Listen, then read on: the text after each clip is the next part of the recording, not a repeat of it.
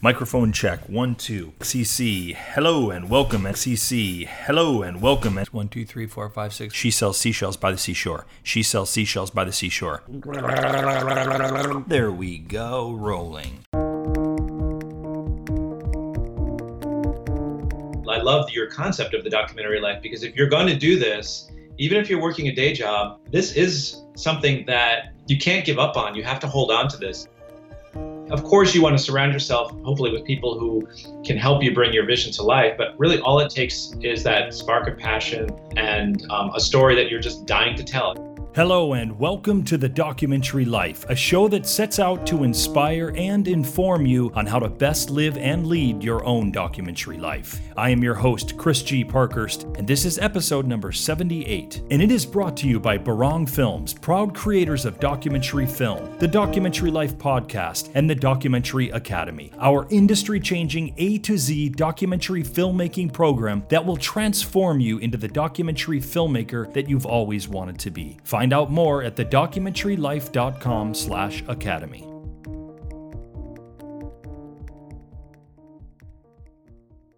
When I was designing and producing our DVD packages for Journey to Kathmandu, one of the things that I knew I'd had in abundance of and that might be attractive to purchasers of a DVD set was a slew of film extras in part because I've been blogging much of the filmmaking process, and in part because I had a lot of behind the scenes type material, I figured I could make the package something that doc film enthusiasts and doc filmmakers alike would be pretty interested in. The amazing DVDs that Criterion has been putting out for years was an inspiration for sure. I'd been appreciating the Criterion Collection DVDs for some of my favorite films for a long time. The amount of extras was often worth the price of the film alone. I knew I'd had plenty of extras to work with, not to mention a brilliant soundtrack. So a CD of the soundtrack actually came as part of the whole package. And so I knew I was going to make a pretty beefy and attractive DVD slash CD soundtrack package for Journey to Kathmandu. In fact, I'll try and remember to post some images of the package up in the show notes so you can take a look at yourself. It's it's brilliant, seriously. You should definitely check it out. Not because I'm hopeful you'll purchase, which, you know, by all means feel free to do, but more because I want you to see the eco-friendly packaging and the brilliant artwork that was done not only for the DVD sleeve, but on the DVD and CD as well. In an earlier episode of the podcast, I talked about why doing EPK or electronic press kits, or we can call them BTS or behind the scenes, why it's, tailor made for us doc filmmakers.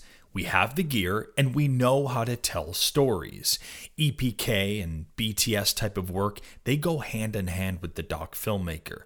And the people that produce them professionally have helped make some incredible DVD packages over the years, not the least, of course, which are the aforementioned Criterion folks.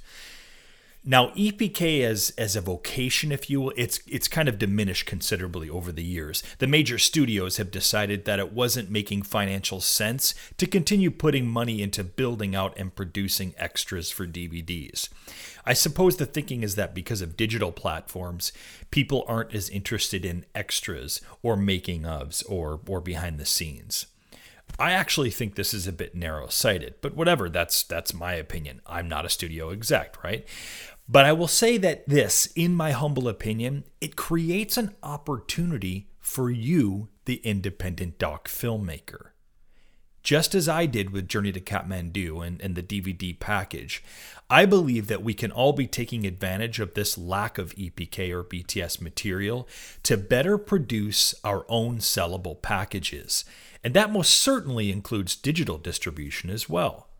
So, in our opening segment, I'm going to talk about this by giving you five best practices for making film extras. And after that, we're going to hold court, if you will, with someone who did so much EPK work in the 90s and the early aughts that in Hollywood studio circles, he became known as the EPK Samurai. Sweet name, right? And he's turned that EPK business now into a full fledged documentary production business. He has over 300 producer credits and over 100 director's credits to his name, which is Jeffrey Schwarz, by the way. And we'll be talking with him later on in the program. So, after we take a quick break, we'll get into our five best practices for making film extras. Thanks for joining me today on The Documentary Life.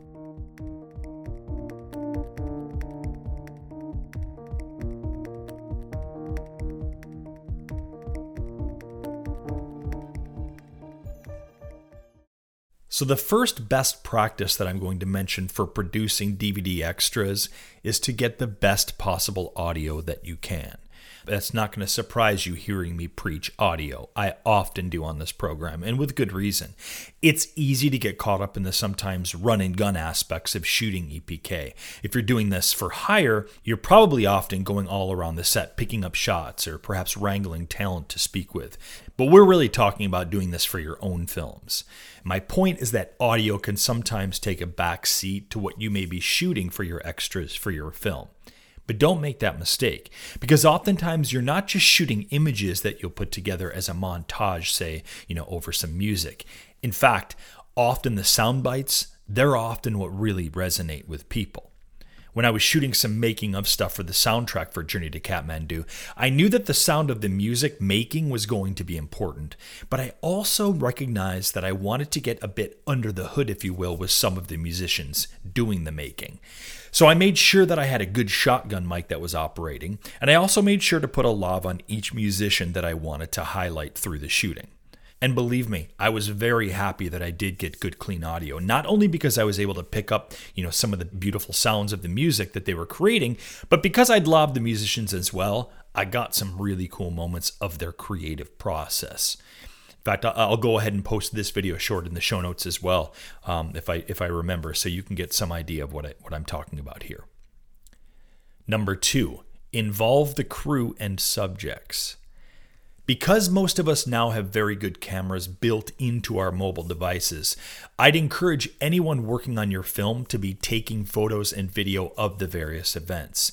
You never really know how you might use these later on, whether it be for key art for your film, social media purposes, or, like I said, the film extras. But what's important is that you not only encourage people to shoot this kind of stuff, but also that you make sure that you get access to the photos or footage as soon as possible. Thing is, it's really easy to forget about it or assume that you can get these later on. But it's easier to ask people when it's fresh on their mind than it is, say, you know, a year or two down the road when you're putting together the DVD or or or social media releases. Oh, and one thing I'll also uh, uh, mention, speaking of releases, make sure to get a signed release for all of these footages. That's going to be important as well. So make sure your your, your cast and crew or, or, whoever you're working with, um, you know, sort of officially allows you to use uh, the the video footage. Number three is keep a film journal. Whenever I'm working on a particular project, I'm often keeping a written journal of events. It's kind of a way for me to decompress, say, after a day of shooting, and it allows me to get out some ideas or thoughts that I might want to remember for later on. My film journals allow me to process what's happening on my film while it's actually happening, or say, while I'm filming. Many of my blog posts often are born out of the journal entries, or at least an idea that was spawned from this the stream of consciousness thinking and writing that I had been doing. And a number of my extras, the film DVD extras, they come from things that I've written down in my film journals. Another thing you, you might consider along those lines is actually a video journal, or I suppose even vlogging for that matter, if you don't want to write down your thoughts. Certainly, the video can be used in many ways for film extras later on down the line. And if you are doing any vlogging around the, your project, that can be getting people super excited for your film and helping you build an audience well before the film is released. And we all know the importance of that one. Number four, storytelling. It's easy to get in the mindset that if you're shooting BTS behind the scenes, you're just getting B roll type stuff. But that is by no means always the case, nor should it be. You might be covering things like crew meetings, fundraising parties, or the recording of music for your film, like I mentioned I was doing earlier on. There are many opportunities for shooting behind the scenes type stuff that isn't of your actual film shoot. So it's important to remember when shooting this type of stuff that you're a storyteller. You still want to be in the mindset of a storyteller. Again, it's hard to say until later on how your extras might be used. So it's a good idea to get in the habit of always thinking story, story, story, just as you would when shooting your actual doc. The last thing that I want to mention deals with the offloading of your BTS or EPK footage, which you're going to want to do at the end of the day, just as you would all of your footage from the actual shoot that day. Now, this really is about any BTS footage that might be shot on a mobile device, since anything shot on the main shoot's camera will obviously be transferred with all of the other footage. There are two reasons that you want to make sure and offload footage from your phone or, or of course any other camera that's that's there that day and make sure to, to offload that footage at the end of the day. One, when you go to look for extras footage, it's much easier to find it by day of the shoot since you know what folder of what drive it'll be on. If you're not regularly offloading your BTS, you risk it sitting on your phone or, or other other camera for who knows how long. And, and and then when you finally do dump it, you're going to have it mixed in. In the case of using a phone, you'll have it mixed in with anything else that's ever been shot on your phone since the last time you dumped photos and videos. Having to go through that mess every time you want to find some specific BTS is an incredible waste of time. So, yeah, just as you would with your daily footage, make sure to offload all of your BTS stuff as well. It'll make life a lot easier for you, trust me. Okay, so those are five best practices for making film extras. Be thinking of some of these things as you make your documentary. Remember, you are an independent filmmaker, and because of this, you're going to be responsible for selling yourself and your film. So be thinking of ways to be procuring extras as you're making your film. I, actually, there's something else I want to mention. I didn't include this as one of the five, and, and maybe I should have, but I'll briefly say that when you're in post, be pulling aside any clips that you don't use for your film that you might think you could use later on. You know, some good behind the scenes or film extras stuff that that might be helpful later on. If there's any question, just plop it into a sequence and be done with it. You can always go back to it later. It's it's much easier than than having to sort of go through footage and, and try to look for that stuff again. That way, you can always come back to it later on when you start putting together extras for the film or find yourself in need of some video for social media purposes. And as always, if you'd like to see these written out, I'll post these five best practices to the show notes for this episode. Simply go to the podcast website at thedocumentarylife.com. All right, stay with us as we bring on doc filmmaker and ex EPK samurai, Jeffrey Schwarz. He'll have a lot to say on the subject of producing film extras, as well as how to make a living as a doc filmmaker, which he has now been doing for years. I am your host, Chris G. Parkhurst, and this is all coming up next on The Documentary Life.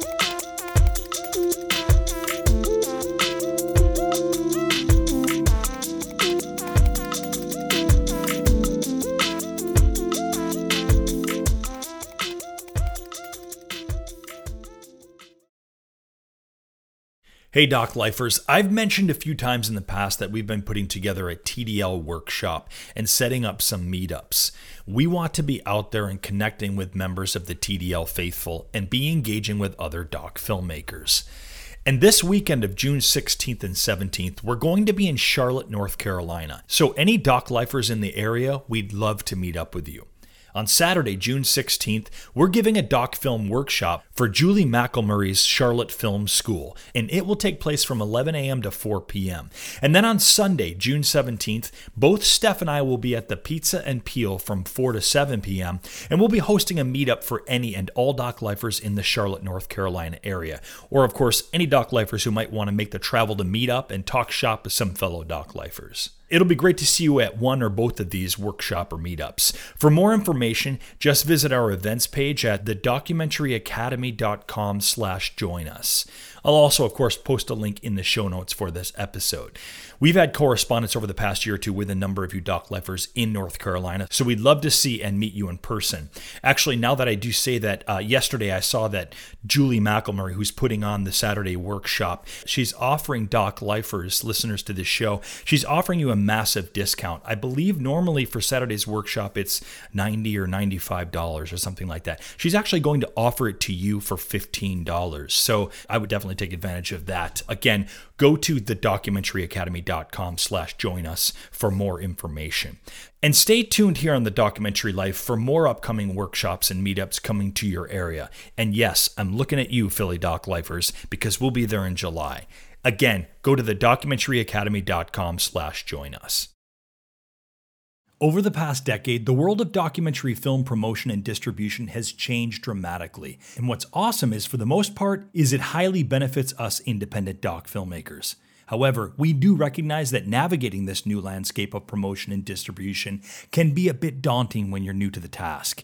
Like, how do you make sense of the VODs and SVODs of the world? How do you find a distributor and sales agent that you can trust and who will work diligently to get your film out into the world? And what are they even looking for anyway? Or wait, maybe you should self distribute your film. Maybe taking it out on a national tour is the right move for your film. But how would you even go about organizing such a thing? Is your film right for the potentially lucrative educational market? Or are community screenings the way to go? There are so many options available to you to get your film out to its market, but there are a lot of questions you probably have about how to do it, which is why we help you make sense of it all in our flagship program, the Documentary Academy. Inside the Academy, you will create a tailor made, multifaceted, hybrid documentary film distribution strategy, one that's created based on your film and your film alone. You will have a strategic overview of how you will get your film out into the world and in front of the people who want to see it. Take control of your film distribution and enroll in the Documentary Academy at thedocumentarylife.com/academy. We'll see you there.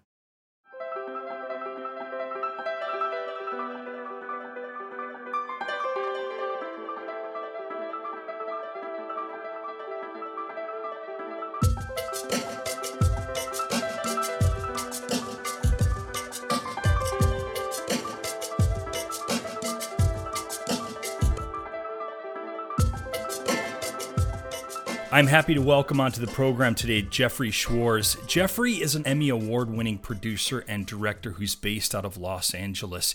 He has a number of documentary films under his belt. The most recent, The Fabulous Allan Carr, has actually, at the time of this recording, has just been released on all of the major digital platforms, including iTunes, Amazon, Vimeo, and Google Play. Excited to have Jeffrey on the program today. We will also be talking not only about his documentary experience, but also of his EPK or electronic press kit experience, which he did for a number of years in Hollywood and, in fact, started to become known as the EPK Samurai. So I cannot wait to get into that and hear some amazing stories. Jeffrey, welcome to the documentary life thank you for having me and thank you for doing what you're doing. I'm a big fan of your show. And I, I, really appreciate those kind words. You and I have been kind of exchanging emails here for the, at least the, the past few months. So it's nice to it's nice to finally get you here on the show, and uh, I'm excited to to talk to you about your doc work and certainly what you did with with EPK. Um, this is going to be great. So I, I guess what would be, what would be a nice way to start, Jeffrey, as we often do on the show, is let's get a little bit about your film background, and I imagine that that will lead us to what you were doing with in the EPK industry and, and electronic press kits. Sure. I went to film school and I went to the State University of New York at Purchase in New York, which had a, a great program, still does. You went to SUNY Purchase? Yeah, I did. that's fantastic. I went to SUNY Fredonia. I had no idea you were a fellow SUNY alum. That's that's excellent. Oh, We're getting off to a great start already. We're connected. I didn't know you went there. Oh, that's great. SUNY Purchase had a fa- fabulous uh, film program. Yeah. Um, went in there in '87. Yep. Uh, and I went in there thinking that I was going to write and direct narrative films. And I know always loved movies and yeah. and didn't really think much about documentary. It wasn't uh, until sort of my third year in when I started getting fascinated with docs, and um, I got an idea to do a doc for my senior film about Grandpa Munster, and uh, he, his name was Al Lewis, and Al Lewis had a restaurant. Well, he was famous for being on a TV show called The Munsters, which now, I'd like so many years later, I have to explain because I don't think the kids know about the Munsters That's these scary. days. well, literally and figuratively. it was sort of like it was like the kind of like the Addams Family. You know, they were on at the same time. And Grandpa was, you know, Grandpa Munster was the the grandpa. He was like a Dracula type, com- comic Dracula, and the actor who played him was Al Lewis. Oh yeah, I remember him well. yeah, sort of a classic curmudgeon, uh, actor and he opened a restaurant in Manhattan in, on Bleecker Street in the Village called Grandpa's, and I just started watching the circus that happened every every day outside of Grandpa's, oh, where wow. tour buses pull up, and all the the tourists would want to meet Grandpa, and he would come out and meet them, and I just loved watching the all, all, everything that was going on, and knew that it had to be captured as a film. I'll bet. And so that ended up being my, my senior thesis film. It's called Al Lewis in the Flesh. And that sort of set me on a path of wanting to make movies about Americana and pop culture and celebrity and interesting um, sort of oddball characters like uh, like Al Lewis. And then after graduating, um, I moved to San Francisco and worked uh, first as an intern and then as an apprentice editor on a documentary called The Celluloid Closet, ah, yes. which was directed by Rob Epstein and Jeffrey Friedman. And Rob had made The Times of Harvey Milk, which at that time was my, and still is my favorite documentary. Yeah, it's, uh, it's amazing. I loved that film, and, and also Celluloid Closet, having the opportunity to, to that was really my first real job in documentary was mm. uh, working with Rob and Jeffrey, and I got to watch how a documentary was made from the ground up. You know, when I got there, this was in '93. Uh, when I got there, the funding was not complete yet, so they were still trying to figure out how to make the movie, how to pay for the movie, and then oh, also yeah. create what was the movie going to going to be because there was so it was a doc about how uh, LGBT people were presented in in film through right. from the silent era through the 90s when the movie was made. It was based on a book by Vito Russo. Yes. And um, and of course you would you would do Vito the documentary later on. Yes, which I'm sure we'll get to. Yeah. Um, so that was just an incredible experience. I really got to watch two filmmakers, you know, at the top of their game, making this film, and then you know the day when they got the call that the funding came in from HBO, that was a happy day around the office, and um, and so that film ended up coming out in '95, uh, and then I moved to LA to uh, try to make a living in film, and it didn't necessarily have to be documentary. I, mm. I knew I wanted to make docs. Mm. When I got here, um, I was uh, I thought I would be an editor, and that that would be a way to make a living, and I did. I, I started working. Um, as an editor on low budget movies and trailers, I edited a bunch of uh, exploitation type films, you know, action movies, uh, late night Cinemax. I saw movies. that there was some Skinemax in there. That's right. yes. Maybe you're familiar with Bikini Traffic School or Beverly Hills Bordello. Those were so, and that was also a great training ground, you know, really, and especially with doing trailers because I got to write the copy for the trailers and record the voiceover oh, wow. and you know just try to find a way to sell these things, which were, you know, to be honest, not the greatest movies in the world, but you had to find a way to make people excited about something that wasn't necessarily going to pay off when they actually saw the movie. Right. Um, so that was that was a great experience. But I always had my eye on docs. And when I moved here, my dream was to do a documentary about a guy named William Castle. Mm-hmm. And William Castle was a horror film director in the 50s and 60s. He's probably best known for uh, his audience participation gimmicks. So yes. he would make a movie like um, you know the movie wasn't enough. He needed to make sure the audience came to see the movie. Yeah. So he created these experiences. Like for one movie called Macabre, um, he had a he took out a life insurance policy from Lloyd's of London, and the audience who came to see the movie was insured against death by fright. Yes. And he had nurses sitting uh, at the theater, and you would have to sign a certificate, and you know you'd be insured, and nobody died. But um, he got incredible publicity for that. And then he did a movie called The Tingler, which where he installed uh, little buzzers underneath the seats. Yeah, under the seats, there, that's right. Yeah, the audience would be electrocuted. He had a skeleton come out from behind the screen in one movie. So the documentary, that was my dream to do a doc about him. And um, I did, had no idea how to do it. So I knew that Sony owned um, all the William Castle movies because they were uh, made for Columbia in the 50s, and okay. Sony owns Columbia. So I just sort of naively thought, oh, well, they'll want to make this documentary. And that's not what studios do.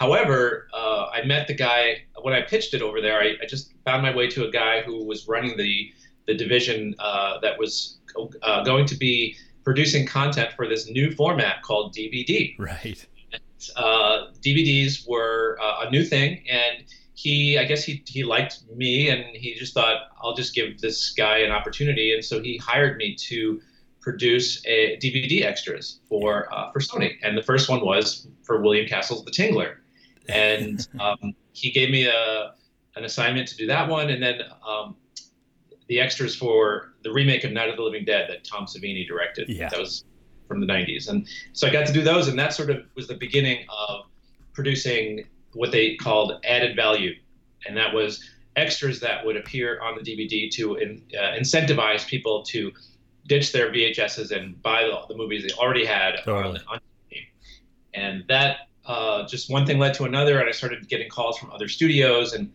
uh, you know, MGM called, and Fox called, and uh, Warner Brothers called, and all these studios started calling, and I realized that this was suddenly a business, and mm. uh, and no intention of. Um, I always thought maybe I would start a production company, but I didn't know it would happen this way. Uh, suddenly there were uh, you know a dozen jobs, and uh, I, I, brought, I started uh, thinking about starting a company, which we did in about the year 2000. I started a company called Automat Pictures, and um, brought on some really talented uh, producer producing partners. Uh, Laura Nix, who's still uh, making films today, uh, documentary films today. She came in on in as my partner in the company in the early days, and we brought on freelance producers to to to work on these projects, and we ended up doing lots of added values that would be documentaries, featurettes, uh, audio commentaries, deleted scenes, working with a lot of legendary directors. Uh, and we did hundreds of hours worth of content for the studios. Oh yeah, and, uh, I mean, I'm I'm going to stop you for a second because I think it's it's worth noting if one if one just goes to your IMDb page, Jeffrey, it literally there are 315 producer credits alone listed on the page including 122 director credits. And so i mean from the research that i've done jeffrey and, and it's it's i can see why you started to be referred to as the the epk samurai. I mean for all intents and purposes it would appear that you were the go-to guy for for this kind of work. Well there were a lot of us. There was there was a handful of really talented producers, some of which had companies like mine, some of which were freelance producers, and a lot of them would gravitate toward particular directors. Like mm. um, I did a lot of work for Paul Verhoeven, so yes. a lot of Paul Verhoeven's films we did documentaries on that. Those. Right, RoboCop, Basic Instinct. I see that. Yeah. Starship Troopers, Hollow Man, um, you know, all those. And, and so, and then some of my, my friends in this business, uh, like Charlie de Lauzirika, ended up working a lot with Ridley Scott. Uh, Laurent Bouzereau worked a lot with Spielberg and Lucas. So uh, we just started working with the same directors, and I, I, got to meet a lot of these legendary people. And, and so the studios were looking at their libraries, their, their older films, to try to reignite interest in them and reinvigorate them. So we would do special editions. They would call them special editions. Right, and right. I got to do a lot of. Uh, uh, I we did Silence of the Lambs and Blue Velvet and Nightmare on Elm Street and yeah. uh, a lot of older films. And then we started shifting into doing what they call day and date, which are brand new movies and we would um, have a producer on set filming all the behind the scenes of a movie as it's being made, as opposed to looking backwards at a, a, library title like a Scorsese movie. Now we would be on the set of you know Sex in the City or Hairspray or right. the legendary Snakes on a Plane, you know, filming the movie as it's being made. Uh, and then that footage would end up being distributed to all of the different uh, uh, news outlets uh, as EPK, electronic press kit and then we would also make content for the actual physical DVD and then later Blu-ray. So we ended up doing um, both DVD added value as well as EPK, which are sort of two different departments at the studios. Okay, so so help us understand a little bit the difference between EPK, electronic press kit, and then the added value that you were doing. Sure. Well, the home video marketing departments would be the people that we would be delivering content to for DVDs for the library titles. And then um, the marketing, the theatrical marketing people, which is a different team, they would be the ones that would contract us to do the EPK, the electronic right. press. And then once we had all the material, we would deliver featurettes and also just sound bites, just little sound bites so whenever you see when you're watching Entertainment Tonight and you see right. footage of behind the scenes of a movie, a company was hired to make that to right. produce that material.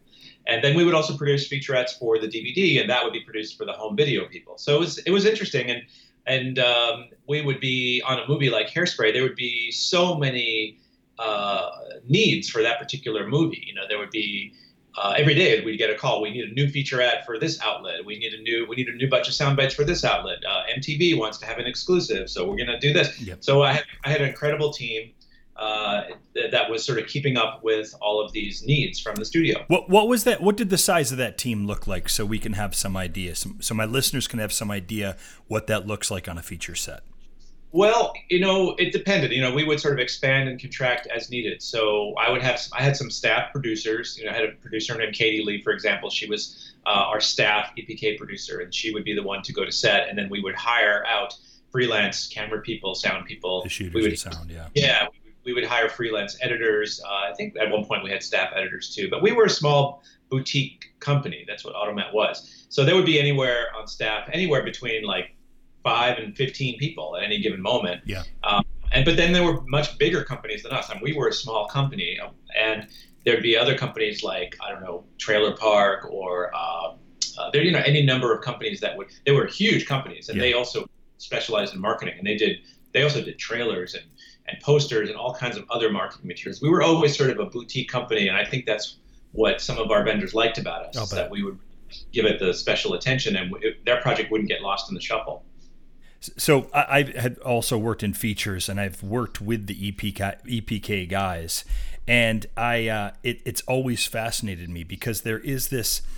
It's funny. There's this, and, and you can probably uh, more than anybody sort of uh, uh, attest to this. There there is a separateness between the actual crew of the film and then the EPK guys, and as I got to know the EPK guys, I, I loved what they were doing because they kind of weren't really beholden to, in many ways, they weren't necessarily beholden to what's happening on, on set as much as they have the responsibility of their client, which was also often dealing with the producers, right? Or the company that had hired them to be on set. Um, explain what that relationship and dynamic is like between you guys and then the actual crew. Well, essentially, the the movie studio is hiring the EPK crew, right. and the filmmakers on set know that it's sort of a necessary evil. Some of them, yeah. you know, some of them were really um, wanted the EPK crew, would want our crew there, and some of them would sort of be, uh, you know, it's just sort of another thing that they have to deal with while they're trying to make a movie, you know. And um, but this footage is necessary to sell the movie, so they understood that. Right. And I don't want your listeners to think that what we were doing in terms of EPK were documentaries. I mean, we were there to to provide marketing materials to the studio. Right. The the difference with the EPK versus the added value for the more older titles, the library titles, with a library title, the movie's already sold. You don't have to go out and sell the movie. Right. So you can actually I, I look at the the added value that we did as more real documentaries. Like um, we would do a documentary when the movie Rent came out. Uh, we didn't do the EPK for that film, but we did do the, the DVD for that film. That's so we right. made a two and a half hour documentary about wow. the original Broadway show, right. Jonathan Larson, and the drama, uh, the backstage drama with, with Jonathan passing away right as the show was was about to launch, and how it became um, such a, a juggernaut. We wouldn't have been able to do that documentary if it hadn't been for the fact that the movie was being made, yeah. because we were able to legally use all the music and all this material, you know, that because the, it wasn't, we didn't have to um, license songs from the show as you would if you were making a documentary about Rent independently, let's say. Right. We could just use all the songs from the movie to illustrate the documentary. Now, the, the sad thing is that all, all this material that we created over, and, and there was a golden age of DVD extras, and that mm. golden age is definitively over, I have to say. Mm. So, you know, something like Rent only exists on the DVD. At this point, the studios don't have much incentive to keep that material alive um, on streaming. So, um, unlike well, Criterion, they do that. They have yeah. um, on on Filmstruck all the Criterion libraries there, and their ex their Blu-ray and DVD extras are actually on this platform, which is so great all, the I mean, that, I, I, don't understand why it wouldn't be. I mean, I know for myself as a doc filmmaker, it is again, it's an added, it's an added incentive for someone to, to perhaps purchase your film online if you're offering a number of behind the scenes type uh, feature, you know, featurettes. It's it's yeah, interesting. That's, that's the thinking, and the studios still they still do do that. So on iTunes, you can buy a pack, you can buy a bundle, and you can buy yeah. The, with the iTunes extras. It's just not it's just not the same. And the studios, not, yeah. you know once they once the DVD market kind of plateaued mm. and then DVD sales fell sharply and Blu-ray once that was introduced it didn't really take off the way they had intended yeah. and then streaming came in you know and physical media was sort of on the wane yeah. the studios didn't have the incentive to hire companies like Automat to produce this kind of content so right. our business which was essentially uh, created to service this industry um, things changed very quickly for us so that was when I decided that I'm going to go full full on in full in on producing my documentary work um, because that was where really my passion was, and the business model of producing this content for the studios really wasn't viable anymore. So, right. that picture still exists, and I still use the the brand. Yeah. Um, it looks very different than it did in the you know the the mid 2000s. So you you're a documentary filmmaker now. That's what you do. That's what Automat does. That's what you produce. But prior to that, you've been a documentary filmmaker by doing, you know, doing these DVD extras, by doing the EPK. You've been doing it for years. Why is it, Jeffrey? Why do you think that a documentary filmmaker in many ways is perfectly suited for this kind of work? Well, that was always my intention. You know, I fell into this um, very happily doing this kind of work because yeah, I I saw myself as a documentary filmmaker, and this was an incredible opportunity to produce work that I really cared about. And some of these films had really fascinating, compelling backstories. Even the bad movies had compelling backstories. Like we did a documentary about Texas Chainsaw Massacre 3, yeah, you know, right. which is a movie that a lot of people even like, even horror fans, and even the director understands that it's, you know, it's sort of within the horror fan community. People aren't too crazy about that movie. So we got to make a movie with New Line's blessing uh, get to make a featurette that acknowledged that the movie was a failure. No way. You know, and and, and it was like it was sort of an uh, almost like um, the doc about the making of Apocalypse Now, where everything goes wrong. right, right. Going crazy because he was an independent filmmaker, and suddenly he's making a movie for a major studio, and yeah. everything's going wrong. And, and one of my so, favorite docs, actually. Yeah, I love it. Yeah, well, then you you might enjoy the Saw is family. Oh, totally. And so you know it was great, but you know, the, the frustration was that the studios, although they supported what we were doing, essentially it was just a, a, a line on the back of the DVD box, like this DVD has this, this, this, and this. Oh yeah. And they weren't um, meant to be treated as uh, as special as the movie itself, which I totally understood. Yeah. But for as a filmmaker, it was frustrating because not a lot of people saw this work. Only the people who bought the DVDs, and there were there was a very enthusiastic fan base for the DVD extras. And now I hear there was an article in the Times, New York Times, just a few weeks ago about DVD extras and how they're really a thing of the past and how so many young filmmakers that was their film school. Oh, absolutely, to, absolutely. And that makes me feel really, really great that yeah. you know able to sort of add to the conversation and add to film scholarship by making these docs and these um, audio commentaries. Well, you know, great. maybe there's a doc to be made about the DVD extras. An examination of of like what you're saying of how they did shape filmmakers because I totally get it. Often I you know, I'm not ashamed to admit that I often gravitated to to some of the extras more so than than the film at times because I wanted to see how things were done from the inside sort of perspective. I wanted to see how films got made and so sometimes I was more attracted to that yeah, and uh, that makes me feel really good that this material is still out there. You know, when Criterion did uh, their new Blu-ray of Silence of the Lambs, they licensed this um, uh, documentary that we did uh, called Inside the Labyrinth. That was one of the first ones that we did, and now wow. that documentary is on the Criterion Blu-ray, which was a really fantastic thing. Oh, uh, cool. And, and Shout Factory now is reissuing a lot of films that we worked on years ago, and they're porting over some of the content that we did for the studios. That's so great. That's that's great. But you know, most of this content you you'll have to find it in the future. You'll it, when DVDs are harder and harder to find. Oh yeah. You know, people are uploading this some of this stuff to YouTube, which I think is great because it's not necessarily legal to do that. Right. You know, but encouraging that kind of behavior. But on the other hand, it gives these these um, featurettes a life it that, uh, yeah. they may not. But to answer your question about you know what it was like to be a filmmaker or consider myself a filmmaker doing this. It wasn't until I did my first feature where I was treated as a filmmaker by by like the press or the the, the documentary community. Right. You know, I, I, did hundreds of hours of content, but it wasn't until I did Spine Tingler, the first film, where I was suddenly playing the film in a, premiered the film at AFI Fest back in 2007. You know, walking a red carpet, being interviewed by the press. Um, the film was being reviewed, and I was suddenly considered a filmmaker. So I, I I feel like that was where sort of things shifted and changed for me as a director, and I felt mm. very confident that I could continue making films. Um, it was great to have Automat and that content sort of as my, my bread and butter.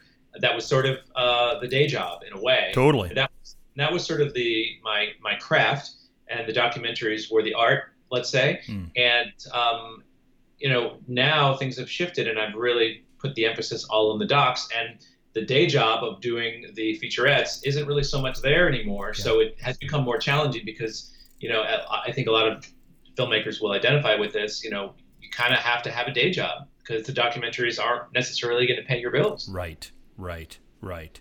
give us a snapshot then give us a glimpse of what sort of because what a lot of what you're describing here is is really at the heart of what we talk about in some form or another um, which is this idea of a doc life. And you have very much described for us already, you know, how you had been and how you are living your doc life. Though now your doc life, from what I am understanding and from what I'm hearing from you, has very much shifted in a way that you're doing the doc work all the time now. Do I have that right? Or are you still taking on some commercial type gigs? I do take on um, sort of side gigs every yeah. once in a while. I'll produce for other people. Yeah. I will consult for other people. I was a consultant on the Gilda Radner doc that okay. premiered at Tribeca. Um, I work with Ron Nyswaner, who's uh, the uh, screenwriter, author of Philadelphia and lots of other movies. He did his first doc, and I, I co-produced that and co-edited that with him. So I will definitely take on um, side jobs. I do editing once in a while, but yeah. you know the emphasis really is on the on the documentaries, and I've been lucky enough to be able to get them all financed. And um, when you do that, you can carve out a salary for yourself. And, and all documentary filmmakers, you have to do that. Even if it's like a very low amount, you have to um, respect yourself and honor yourself with paying yourself a salary, even if it's small. Uh, you know, you we sometimes we, we tend to martyr ourselves for our films because yeah. we just want to get it done. Um, but um, when you're if you can get the financing, always uh, carve out something for, for for yourself so that you can live. You know. Um, but yeah, the last I've now made um, since Spine Tingler, I've made five since then. So the Allan Carr film is the sixth one that's all been financed. They've all been um, released commercially and some of them theatrically, and um, and they're in the world now, which is a, a great feeling. And now to name some of, of the doc work that you've done, and we've already named a couple of them, but I Am Divine, Tab Hunter Confidential, Vito, and then of course your your most recent, the fabulous Allan Carr.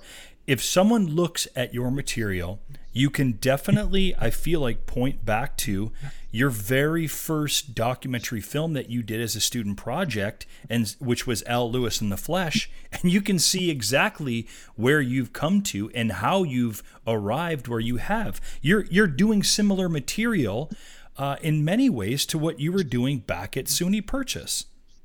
I believe that um, as a filmmaker, you you know the seeds for the things that you want to do are planted you know, decades before you actually go about doing them. You know, like I, a lot of the things I make movies about are things I was fascinated with or obsessed by when I was a teenager or when I was in college. You know, like watching the John Waters films and discovering him in high school um, you know, led, and I couldn't have imagined back when I was 17 and discovering John Waters that years later I would make a film about his leading lady. Unbelievable, yeah. And, and, that, you know, John Waters and I would be friends, and he sent me a, a, present for my wedding. You know, like I couldn't, I still can't kind of wrap my. so it's like you just have to follow your obsessions. They'll lead you to really wonderful places. You know, being um, working on the celluloid closet in the early 90s, that was an experience that I'm so grateful for because reading Vito Russo's book, The Celluloid Closet. I, I, came out in the 90s. I read Vito Russo's book. It was really formative for me. And then I heard Rob and Jeffrey were making the film about mm. the book. And I just called them up and said, I need to work on this and just moved to San Francisco specifically to work on their film and not, and knew that I wasn't even going to get paid for it. I was, I was um, temping, you know, three, three, three days a week and, and interning for them. And then when the financing came in, they ended up hiring me, and I worked a night shift for wow. you know a very low wage. Right. So that led to getting to know the work of Vito Russo intimately because Rob and Jeffrey were friends with Vito Russo, and Vito Russo passed away right before they were making the film, and wow. they promised Vito on his deathbed that they would make sure that this film got made. Yep. And um, Vito, you know, I, I got to look at all of Vito's research. I heard audio of him, video of him uh, and really uh, immersed myself in his work and his life. And then years later, ended up making a film about Vito Russo for yeah. HBO. And so those seeds are planted early. So I, I, would say to all your listeners, listen to what your obsessions are. And if something just keeps coming back in your life over and over for some reason, like that was maybe it was meant to be. And these are not movies that the world was asking for necessarily, but I I felt that there was a need for them and that these people uh, needed to be celebrated. They're all sort of oddballs and underdogs, and mm. that's kind of uh, characters that I'm attracted to. That, those are some pretty inspiring words there, Jeffrey, and I feel like I can appreciate it because, and I don't know if this happens with other doc filmmakers or not, but it certainly does happen and is happening for myself, which is that I think sometimes that I overthink the films that I want to and should be doing. And mm. I really, you know, we had on a guest by the name of Morrie Warshawski, and, and, and Morrie was kind of a bit of a film funding guru, but but but a big part of, of his thing is finding he has some principles and core values that he talks about that every filmmaker, every doc filmmaker should define for themselves before ever even necessarily making a film. And he believes that this will lead you, and this will not only lead you to the type of work that you will want to do, um, but it will also it will also draw the type of people that you want to be working with.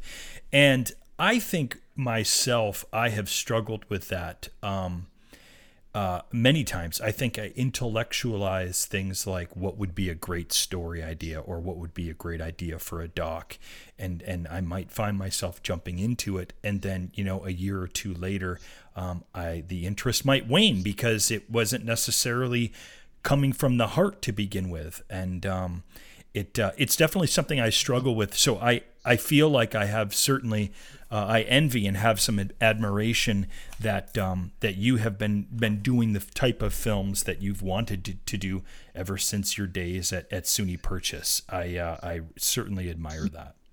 Well, you have to be really tenacious. I mean, like what you're doing in the films that you are working on that you talk about all the time. I mean, you can't you you have it in your soul that you that this story needs to be told and you have to follow that story wherever it goes and it might take five or seven or eight years of your life or more hmm have to be ready for that. You know, like all these films, even though it seems like there's another film that I've done every other year or so, they all I'm working on all of them at the same time. Mm. You know, so and they all take five years, seven years, eight years. Sometimes like Spine Tingler took like ten years to get you know to the finish line. On. Oh wow. Yeah. And so you just have to you know, and not all your ideas are going to make great films. You know, you, you have to sort of find a even if the subject interests you, it has to translate visually. It has to have a really strong and compelling story.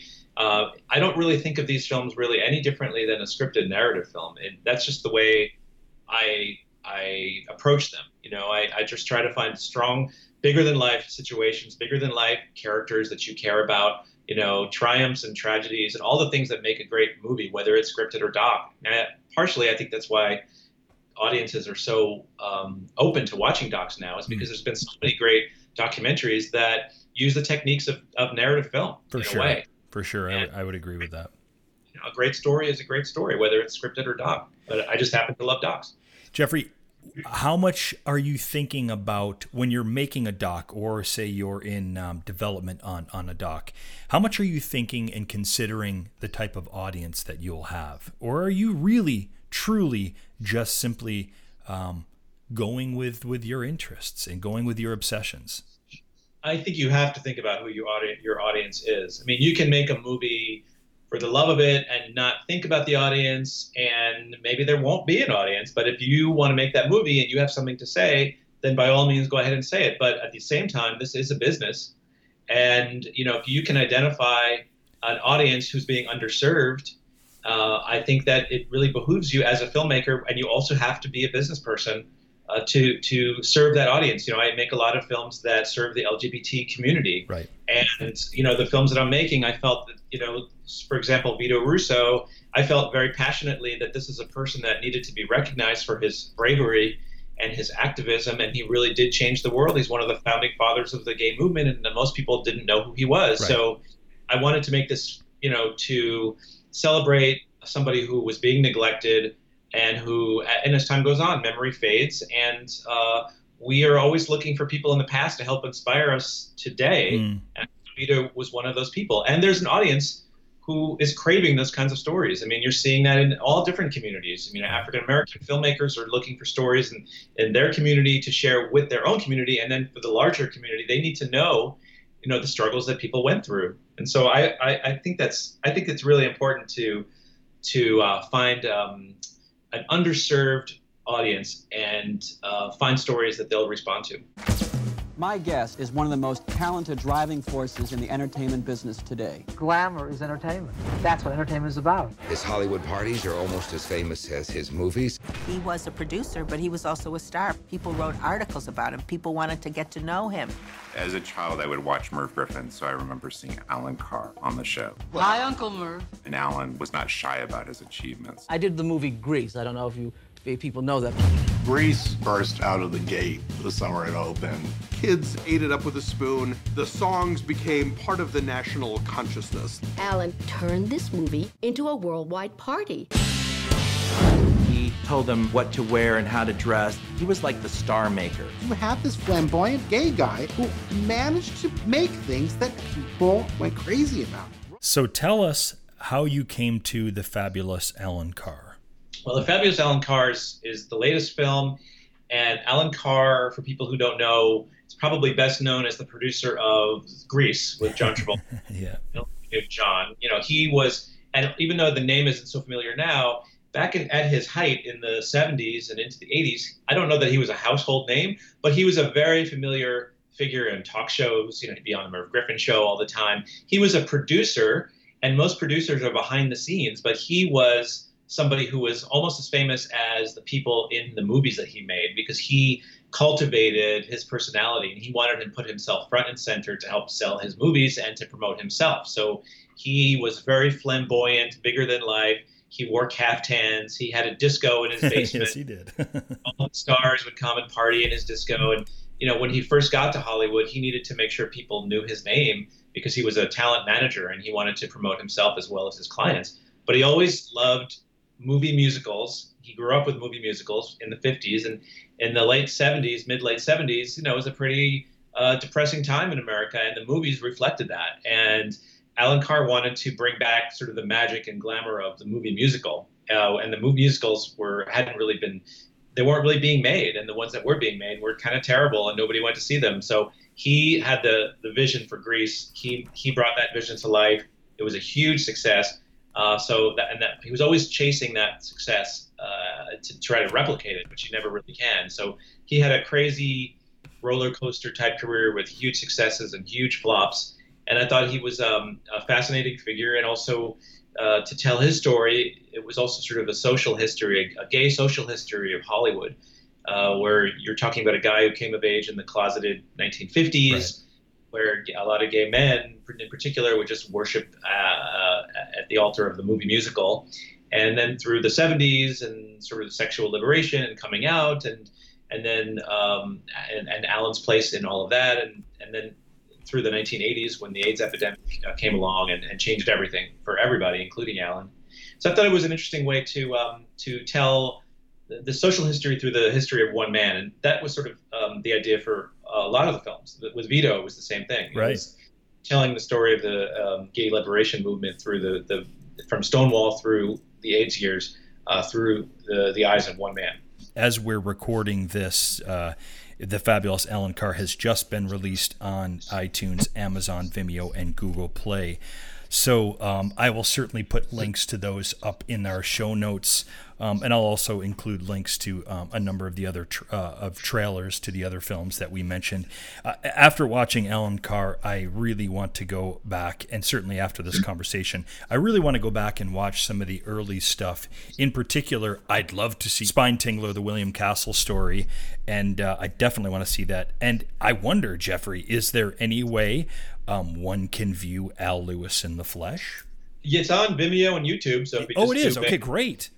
I put it up there, and I even put up uh, some extras, some uh, bonus features, deleted scenes uh, uh on my uh, YouTube page. I, I, believe there's a playlist for Allan Carr. Okay, I'm sorry, Allan Carr. A playlist for Al Lewis in the Flesh, and there's even an audio commentary and all that stuff. Uh, added value for a short film made in in the in the late '80s, early '90s. Yeah, yeah. Well, send me send me a link to that if, if you wouldn't mind, Jeffrey, offline, and um, that way I can get it up in, in the show notes. What did you shoot Al Lewis on? What format?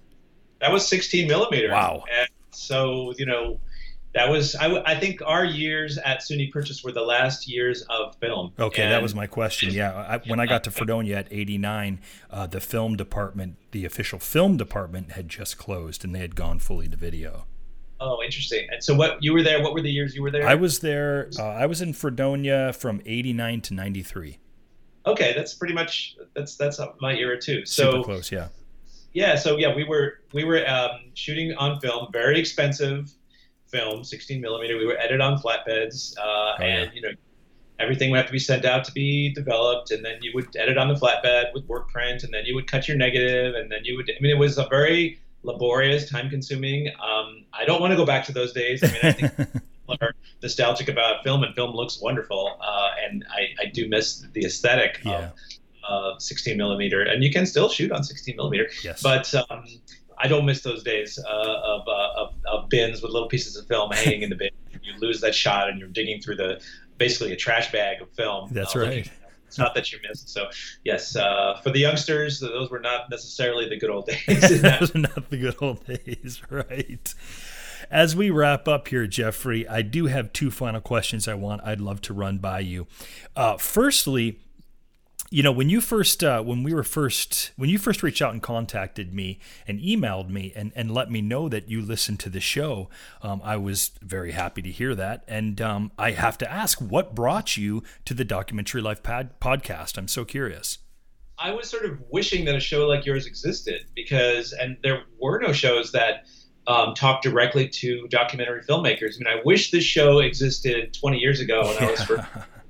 You know, I think like what you're doing is so valuable that you're you're talking about your own experiences as a filmmaker, and you're bringing on a wide variety of um, people within our community, and we really have to help each other out and share our knowledge because we're really all in it together. And it's you know even though a lot of people say, oh, what a great, it's a golden age for docs, and it, it, it is. It's easier than ever to make a doc, but Yeah. it's harder than ever to, to make make a living doing That's right. documentary, and it's harder to get. Yes, you can get your film on all the platforms, but how are you going to get people to watch it? You know, so it's it's um, there's sort of an embarrassment of riches of documentaries that are out there, and it's uh, it's challenging. So hearing other people's uh, experiences in this world and trying to live a documentary life. And I, I love your concept of the documentary life because if you're going to do this, even if you're working a day job, this is something that you have to, um, you can't give up on. You have to hold on to this.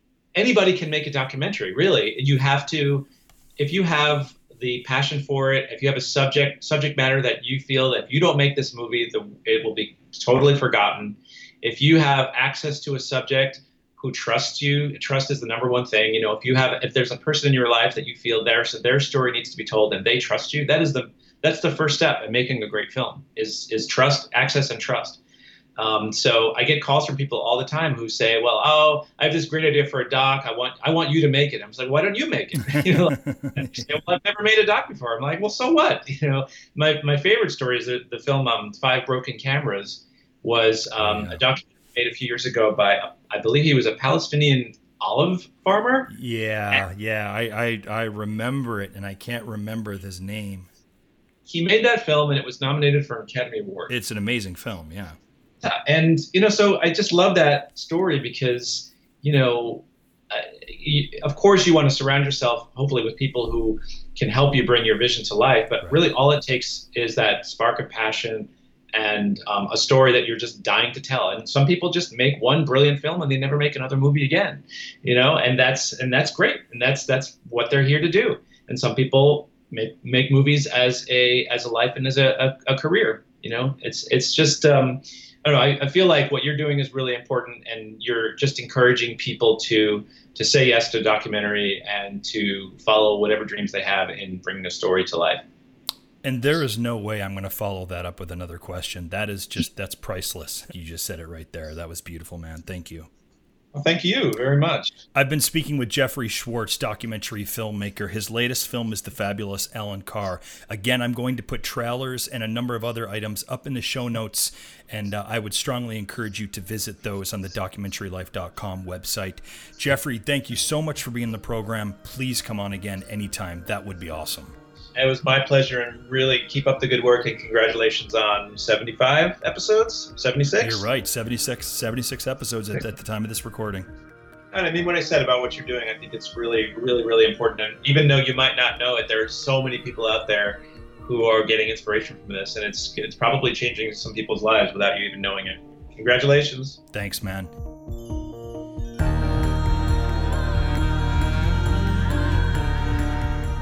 Hey, can I ask a quick favor? If you found this podcast helpful in living your doc life or making your doc film, will you help us share it with more people by giving us a stellar review on whichever platform you use to listen to this podcast?